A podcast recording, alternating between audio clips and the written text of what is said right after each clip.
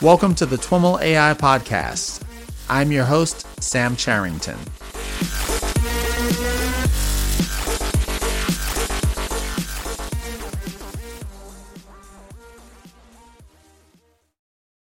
All right, everyone. I am on the line with a couple of guests that I've been looking forward to speaking with. Uh, I've got Mike Schumacher, who is Director of Business Analytics with the Portland Trailblazers basketball team, and Chen-Hui Hu, who is a data scientist at Microsoft. Uh, Mike and Chen-Hui, welcome to This Week in Machine Learning and AI.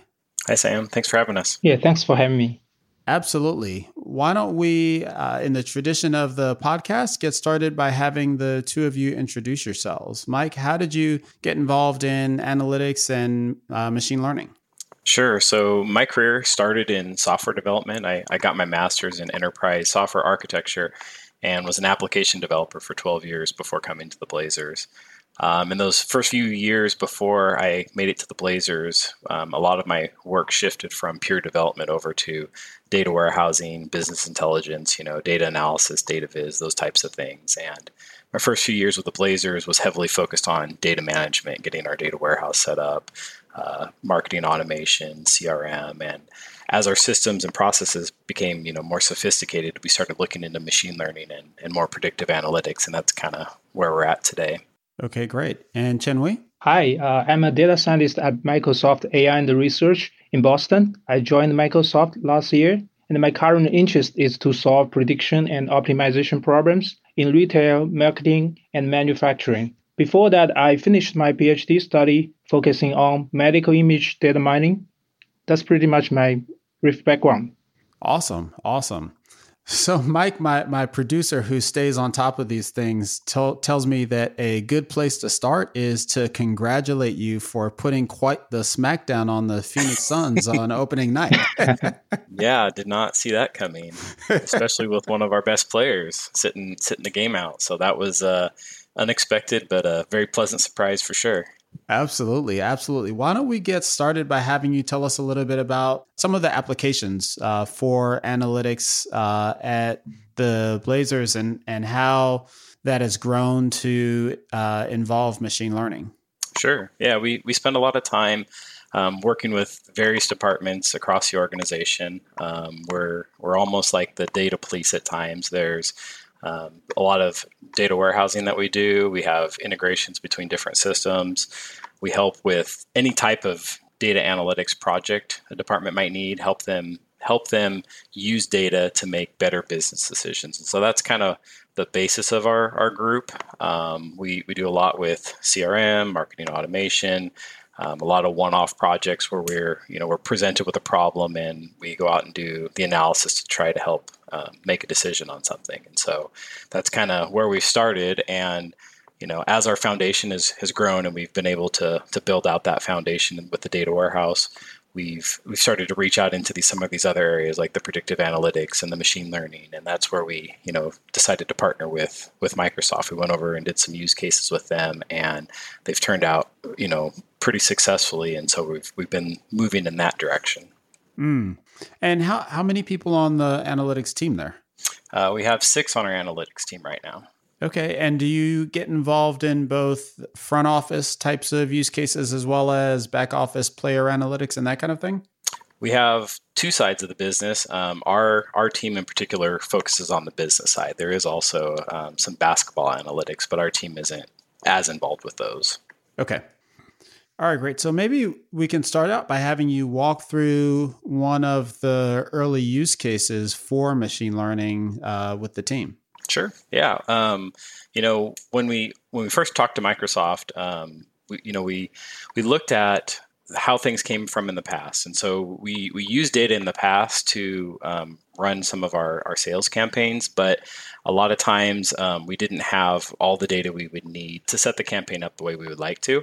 And so what we wanted to do was we wanted to come to Microsoft, give them you know access to some of our ticketing data some of our sales data and, and ask them to help us identify patterns that would allow us to target people in the right way. So, you know, we have, you know, over 200,000 people that have purchased tickets in the past, and we can't reach out to every single one of them and, and give them a phone call and, and, and talk to them about if they'd be interested in coming out for another game. And so mm-hmm. the idea was is we wanted to, you know, use the data to determine who who would be best to to talk to, who else might be uh, best just to be reached out to via an email or some sort of marketing automation campaign. And so that's kind of the use case that we went to them with. So you do have folks that are uh, actively outbound dialing out to past ticket uh, purchasers to try to get them to buy tickets for an upcoming game uh, via the phone? Yes, absolutely. We have a, a, sales team that's that's working with new customers. We also have a service team that that nurtures the the season ticket holders and helps them uh, maintain relationship with those um, ongoing buyers. Okay, and so what were some of the first steps in tackling this uh, this challenge, which is ultimately ultimately it sounds like trying to sell more tickets? Yeah, um, the the the tactic that we went with was we wanted to make the data points that we had available that we thought were um, predictive in understanding who would be interested in buying tickets again, make that available to Microsoft, try to kind of stay hands off with um, in terms of um, our bias of not, not necessarily bias, but our history of what we thought was the type of person we should be targeting and mm-hmm. give them that data, allow the, the machine learning to look at all the different data points and how they interact and help us essentially score um, the customers and, and, identify who would be a, a potential customer again. Okay, uh, so Chen-Hui, when you uh, when this project kind of landed on your desk, uh, how did you approach it from the Microsoft perspective? So uh, I joined this project, I think, in the second phase. So initially, my colleague uh, has been working with uh, Trailblazers on two different use cases. One uh, targeting at predicting the uh, seasonal ticket sales. The other is targeting the uh, uh single game ticket sales prediction. And uh, I um, uh, imported the first use case to a new environment called Azure Machine Learning Workbench, which allows data scientists to do a lot of data preparation and develop models, experiments, and then deploy them at cloud scale very conveniently. So uh, we kind of like improved our original work in this new environment and then uh, made a demo in uh, the Ignite conference uh, this September. And so was that primarily for the, the first use case or the, the second, or you, did you have the same couple of steps with both use cases? Uh, for now, we only imported the first use case. But yeah, if time permitted, we can also do the same thing for the second one. Ah, okay. And so what were some of the early findings with that first use case? Did you find that there are any uh, unique challenges associated with the, the either the problem or the the data set that the Blazers brought you? Of course, yeah. I think um, there are two, um, at least two unique challenges in this project. First of all, we need to um, combine different data sources to profile uh, each customer. Uh, for example, we have uh, data from Trailblazers uh, describing the demographic, demographic inf- information, customer status, uh, customer interests, purchasing patterns, attendance information, and uh, even team preferences. And then on the other side, uh, we have uh, the third-party data from Acxiom, which pretty much tells about the lifestyle interest, broader interest of each customer. And then we need to also process those data in a uh, Azure data uh, SQL database. And then uh, we need to combine the data processing step with the model development step in the new environment, so, the so-called Azure ML Workbench environment. And then the second challenge is, is the um, the process of develop the machine learning model and then uh, to come up the best machine learning model for prediction. Uh, essentially, I think the simplest way is just to try a bunch of models and then uh, tune the hyperparameters. But it turns out pretty challenging to um, to log the history of all the experiments. But thanks to the uh, new environment we have in the uh, uh Azure, Azure Machine Learning Workbench, we are able to log all the uh, hyperparameters, performance metrics very easily, and then visualize them, easily pick the best model. Okay, now that's a topic that we've covered on the podcast uh, quite a bit of late. Um, various approaches to hyperparameter optimization. It sounds like uh, what you're describing is some kind of inherent features within the Azure ML platform that allow you to track kind of different runs with different sets of hyperparameters? Like, what what exactly are you doing there? So uh, essentially, uh, in the uh, Azure ML workbench, you can uh, write like a Python script, for example, and then uh, train a machine learning model with different hyperparameters. And uh, it allows you to also log the parameters that you are using and the performance metrics that you end up to, um, to have in this model. And then if you later change another set of hyperparameters, you can easily see how the hyperparameter uh, is impacting the performance metrics. It will automatically generate a set of graphs uh, telling you the impact of hyperparameters on each of your performance metrics. So does it end up being uh, like a sensitivity analysis, or is it more maybe more manual than that? Um, so it's the original goal is like to provide you a, a purely automatic way to select the model. But uh, of course, this is uh, pretty challenging. For now, we have I think it's kind of semi-automatic way because uh, you can write another script just to do a parameter sweep, uh, meaning that you try different combination of parameters and then just run a for loop and after running the um, this for loop, you end up with the curve that I just described. This curve will show like the uh, yeah, the impact of the hyperparameters. And then uh, ideally, you can also write another script to pick the optimal model based on certain criterion. Mm-hmm. Okay, so it sounds like it's giving you some kind of facility to implement your own grid search uh, of the hyperparameter space. What types of models, like what did you learn about the models themselves uh, for this type of problem? Uh, and, you know, were there any surprising findings there? Um, yeah. So we basically tried many standard classification models. For example, support vector machine logistic regression and boost decision tree random forest model. So, uh, so first of all, um, almost all the models perform very um, almost the same in terms of the uh, accuracy, but uh, the uh, boost decision tree model is slightly better. And uh, in terms of the uh, accuracy and precision recall, we end up with very high number, uh, something around like 0.98 in our testing experiments. So that's pretty amazing to me at the first time. And then uh, some other findings also uh, pretty are pretty interesting. For example, uh, if we are targeting the uh, prediction of seasonal ticket purchase, uh, the um, information about historical ticket purchasing pattern, like whether a customer is a single game p- ticket purchaser, is very important for the prediction. And I think also the amount of money that the customer has spent in the last season is also a strong indicator. Apart from that, uh, the um, income or the um, uh, occupation of the customer can also tell us a lot because um, the seasonal ticket is sort of um, expensive. Then people has high income may tend to uh, keep purchasing this seasonal ticket. Uh, those all strike me as fairly intuitive findings. Mike, was there any surprises in the results that you got back from Microsoft? Yeah, I'd say that there there were certainly ones that were intuitive. Um, there were ones that that jumped out to us like um, specific games or specific sets of um, numbers of games that a person has attended in the past.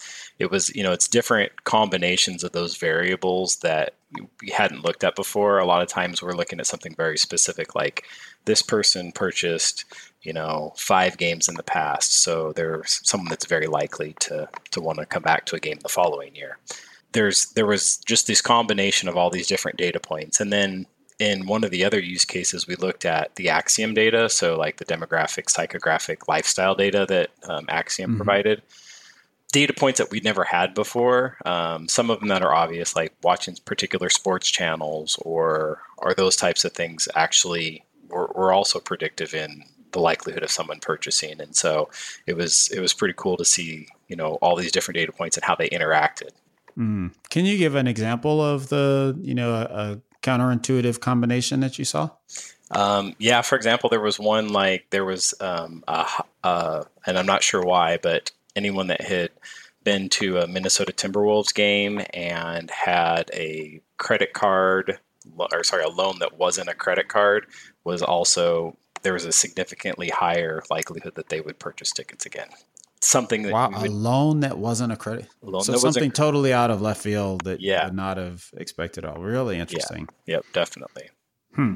And so how how have you used the you know the results of this work? Is this kind of running in production, or how have you integrated into your selling and marketing workflows? Yeah, for us, it's it's been kind of we've been trying to prove out the software, I guess you could say. So we've just been getting into the machine learning and predictive analytics, and so what we wanted to do was run through a couple of use cases that we could actually measure the results to see if this is the tool we wanted to go with. And for like the Mhm. first use case we went through, um, normally on our sales campaigns, we'll convert at about five percent of the leads that we contact. In this particular case, we converted at 25%, and they were purchasing season tickets in general. So, you know, very substantial. Um, we went through and did the second use case and looked at like wh- what's the likelihood of a single game buyer coming back the following season. And in general, we get about 16% of our single game buyers back each year for various different reasons. Um, with the models that, that Microsoft helped us develop, we were able, we, we were able to identify um, them at a 30% rate versus a 10% rate of those that weren't coming back. And so they were they were definitely useful. Can you explain that last point again? Like you were you were taking the model and then using that to target your outbound calls, and you were able to increase the rate, uh, the return rate for those people that you wouldn't have otherwise, or for that group of people. Well, we, we weren't able to, we didn't change the rate at which we were um, converting them. We, with our single game buyers, Okay. we'll have about 15 to 20,000 people each year that are individual game buyers. With the models, we wanted to use, um, we wanted to look at and see who was likely to come back. And so Microsoft went through and identified, you know, we identified the top 10%. We said, these are the people that are going to come back. And of that, 30% actually came back, whereas the rest of the group that was identified as unlikely to come back, only 10% came back. So it was essentially was showing us that the model was able to identify these people, the people that we were looking for, a lot better than our, our other um, the other ways that we were doing this. And so in terms of like using that for for the future, we our, our eventual goal is to get into like a fully automated system where a customer or a fan comes to us, they opt into us either through a, previous purchase, they sign up for a um, some sort of sweepstakes, they join an email uh, mailing list or something, and es- essentially we'd like to be able to pipe them through the models, have them scored, and then determine you know what's the best way to, to work with them. Do we want to get them into some sort of email drip campaign where we you know send them newsletters and we nurture them along that way? Should we be sending them sales marketing? Should we be putting them in a call campaign and having a sales rep talk to them? And so essentially we'd like to have it to a fully automated system, um, but we're still in the early stages just trying to, to make sure that the tool works the way we want it to. Mm-hmm. And now Azure uh, Azure ML is is kind of a developer tool. How do you envision using that in the context of your various business processes? Would you be developing custom applications around it, or um, using some interface where you can run reports against it? Have you thought that far about it yet? Yeah, so on my team, we have an application developer. Um, we have a couple of analysts. We also have um, people that are focused on CRM and, and um, on the marketing and automation side. And the nice thing is, is it, they play really well with Microsoft. And so essentially, we have um, the in-house capabilities to be able to load the data into the models. And with Azure ML, you, you essentially get like a, a, a web service endpoint with the results. And so the idea there would be we would hook up some some more ETL and then pipe that data over into our marketing automation system or over into CRM, and then from there use the the automations within those systems to uh, move forward with the with the records. Uh, and then where do you see this going? What are some of the other use cases that that you've got in mind for this? Yeah, aside from like the the fully automated um, scoring system, you know, we're looking at other things. There's some built-in text analysis that we want to get into. Um, we get survey data. We'd like to be able to make that survey data more actionable, be able to look at like the sentiment of the the customer and and be able to track that over time.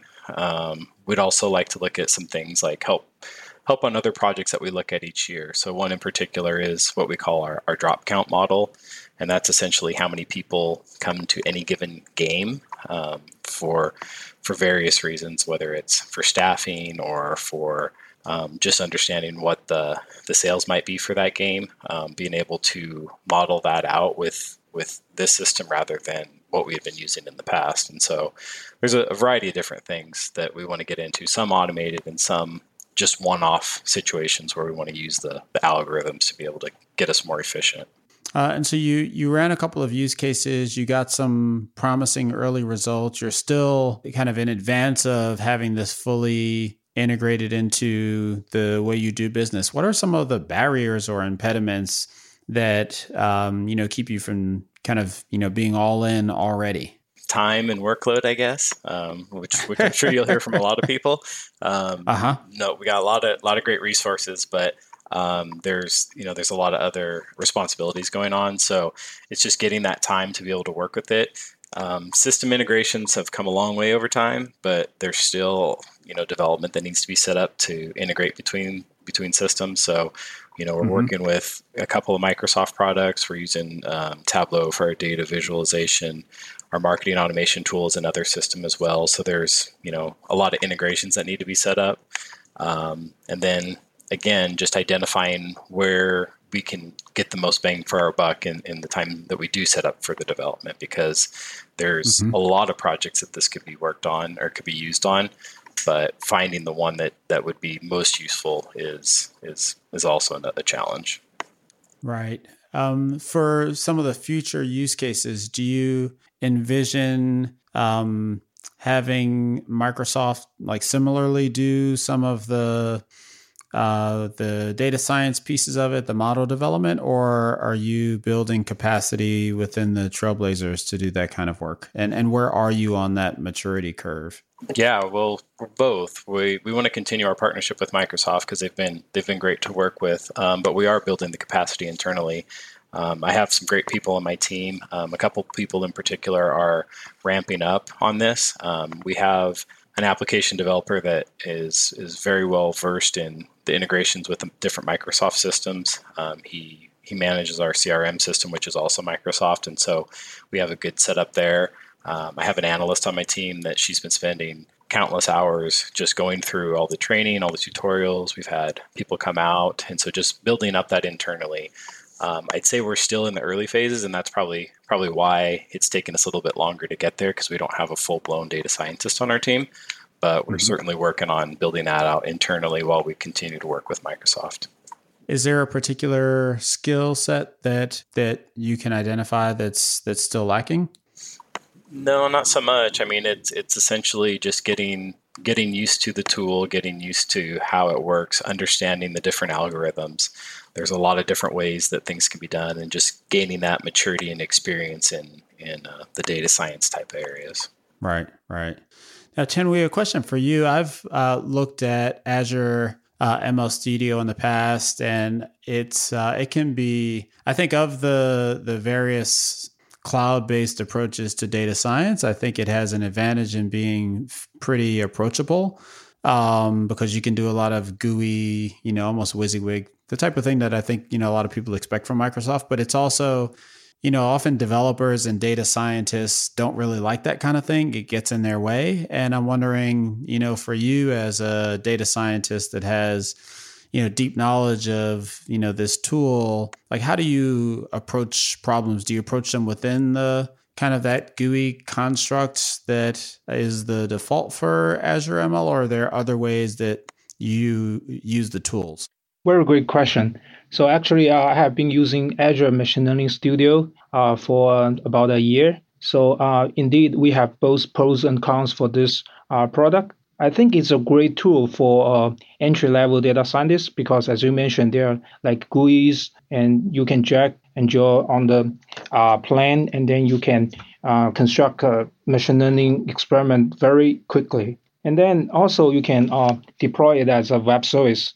Um, but in the meantime, for uh, senior data scientists, they may want to uh, have more flexibility to control the uh, machine learning model and also maybe do more complex uh, data preparation steps. So that's why uh, recently Microsoft launched a new tool called Azure Machine Learning Workbench, which is primarily for uh, senior data scientists. It's again a data end-to-end data science and advanced analytics solution for uh, data scientists to like prepare data, develop experiments, and deploy models at a cloud scale.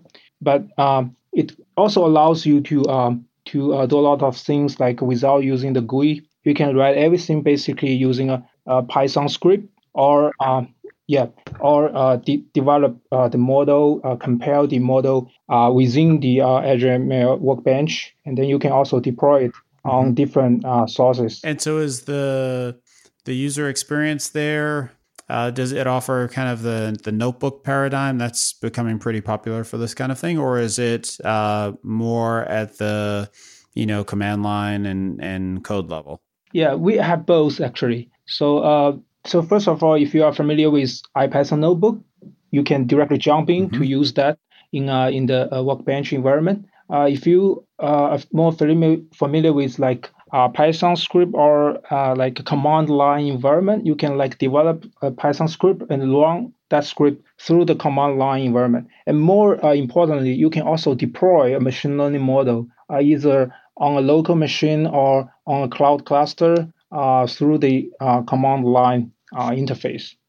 And one of the things that that the ML Studio does for you is that it's it's kind of operating at this higher level of abstraction where you've got these building blocks for different types of models like you can you know drag and drop a, a random forest block model for example uh, and then kind of wire it up with your data are you do you have access to the same kinds of things in the workbench, or are you rather shifting to kind of your your full native Python and scikit-learn and the kind of traditional Python ecosystem tools?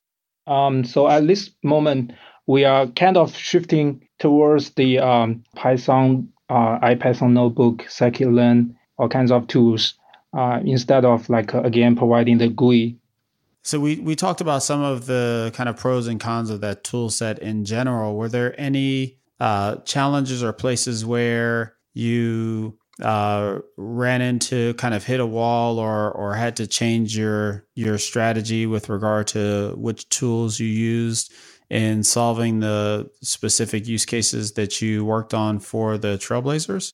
So for this use case, I would say um, because we are not trying to analyze like a a huge volume of data and then also deploy it as like, for example, Spark uh, as a machine learning model on Spark. Uh, the um, the data size is pretty uh, so far it's not pretty small. Uh, so we can do the uh, model development work both on Azure ML Studio and Edge Azure ML Workbench.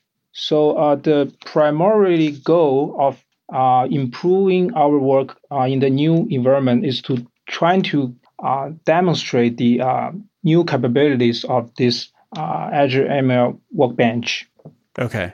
Okay. So you were able to do the things you needed to do with Studio. Workbench is something that you'd go to if you wanted to scale it up or in terms of the data or wanted to, you know, deploy it out to Spark. And you may deploy some use cases there just to kind of show them this new platform and how it compares to the original? Yeah, I would say the primary goal is to showcase, but uh, also we want to uh, work with uh, trailblazers in, in case they want to uh, uh, like move towards the uh, the new environment, so that we can like help them understand how to land on the new Azure ML Workbench.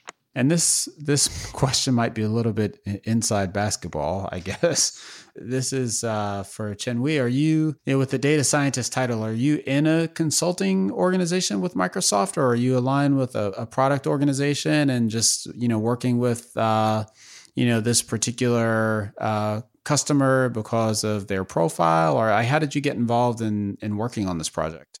Okay, so uh, for my organization, originally I think we are more tied to uh, the product team, which is called Azure Machine Learning, as you you may know already. So uh, we are actually mm-hmm.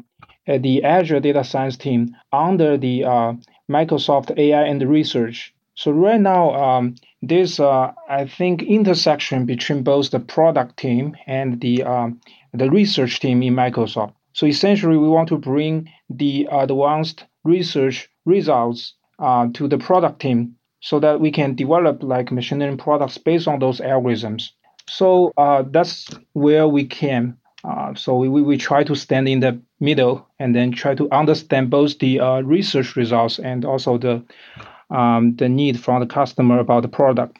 And are there any research results that you can see playing a role in the types of problems that the Trailblazers are dealing with? Um, so for me, um, uh, I'm pretty interested in like uh, uh, reinforcement learning and um, uh, mm-hmm. deep learning as well. So, um, so I was uh, thinking about two uh, different use cases. For example, if we have like a really large amount of data, say uh, mm-hmm. like millions or billions uh, records, then we may try to build a model with machine uh, with deep learning. For now, because of the uh, uh, the goal uh, original was trying to proof of concept, so we we did not like use I think a large volume of data. But later, yeah, if that's the case, we can try deep learning. And then another um, use case I was thinking about is to use reinforcement learning to uh, learn the uh, behavior of the uh, customers and, and then try to send them offers which may sound more attractive to them. Can you walk us through how that might work? Um, so this is um, again, so that's uh, based on my um, uh, intuition. It's not like a very matured idea uh, being discussed with trailblazers, but for me, I think if we want to like sell a ticket to your customer, the first step is to uh, predict whether the uh, customer is willing to buy it or not. And then the second step maybe is to determine the best price, right? So uh, in that sense, uh, maybe uh, we need to uh, dynamically change the price according to certain criteria. for example, um, if there are other competitor other competitor like NBA teams offering the same discount to to your customer, and then mm-hmm. you may offer like uh, at least the same discount, right? So a lot of factors may uh, play a role in this kind of price optimization use case. So um, I think again, machine learning such as reinforcement learning can be a good tool for solving such complex problem. So you're thinking that your reinforcement learner would be uh, kind of exploring the state space of like different types of buyers and different prices and things like that, and trying to find an optimal path through that. Yeah, yeah. So essentially, what you can control is from I think it's mainly the price or the discounts you offered to your customer, right? Mm-hmm. And then the environment uh, that you are sitting in is very complicated. You have competitors, you have um, your uh, customers may have different uh, background. You cannot control all of this. So that's why we need to use reinforcement learning to dynamically update your uh, price and discount to attract mm. your uh, customer. And I'm guessing that uh, Azure ML Studio doesn't do reinforcement learning yet. Uh, yeah, indeed. Um, we don't have like uh, reinforcement learning as like uh, maybe a toolbox, but uh, internally we have like uh, uh, another tool called CNTK. Uh, in CNTK, actually, it has a, a, comprehensive set of functionalities. So it also offers you the flexibility to de- develop reinforcement learning. Actually, I think in the newly released version, it has some tutorial about that. Mike, before we close things down, are there you know, if there were three things that you could uh, get from Microsoft in there in terms of, you know, the way they supported you or their tools, uh, do you have a wish list for them? Offhand, I, I can't think of anything. Um, we've been, you know, very excited about the results. Um, I, I, guess just being able to ramp up our internal um, our internal knowledge, um, which they've been helpful with, and just getting the ability to spend some more time on these these types of projects would be you know the two things that we're looking for in terms of the tool itself it's it's been great um, there isn't anything at, at, the moment that i can think of that we would we would add okay awesome and and Chen-Hui anything else that you uh, would add or would like to share uh, i would say that it's a really great experience to work with trailblazers and then um, to come up with the uh, solution and trying to improve the existing solution that we have built so i really look forward like continuing working with you in the future. Cool. Awesome. Me too. awesome. Well, I really enjoyed uh, chatting with uh, both of you and appreciate you taking the time. Uh, Mike, I wish you, uh, you and the Portland Trailblazers a great season. Thank you. Appreciate that. All right. Thanks, guys. Thank you. Thank you. All right, everyone. That's our show for today. For more information on Mike, Chen-Hui, or any of the topics covered in this episode, head on over to twimlai.com slash talk slash 156. To follow along with the AI in Sports series, visit twimlai.com slash AI in Sports. If you're a fan of the pod, we'd like to encourage you to head to iTunes or wherever you listen to podcasts and leave us your five star rating and review. They are super helpful as we push to grow the show and the community. As always, thanks so much for listening and catch you next time.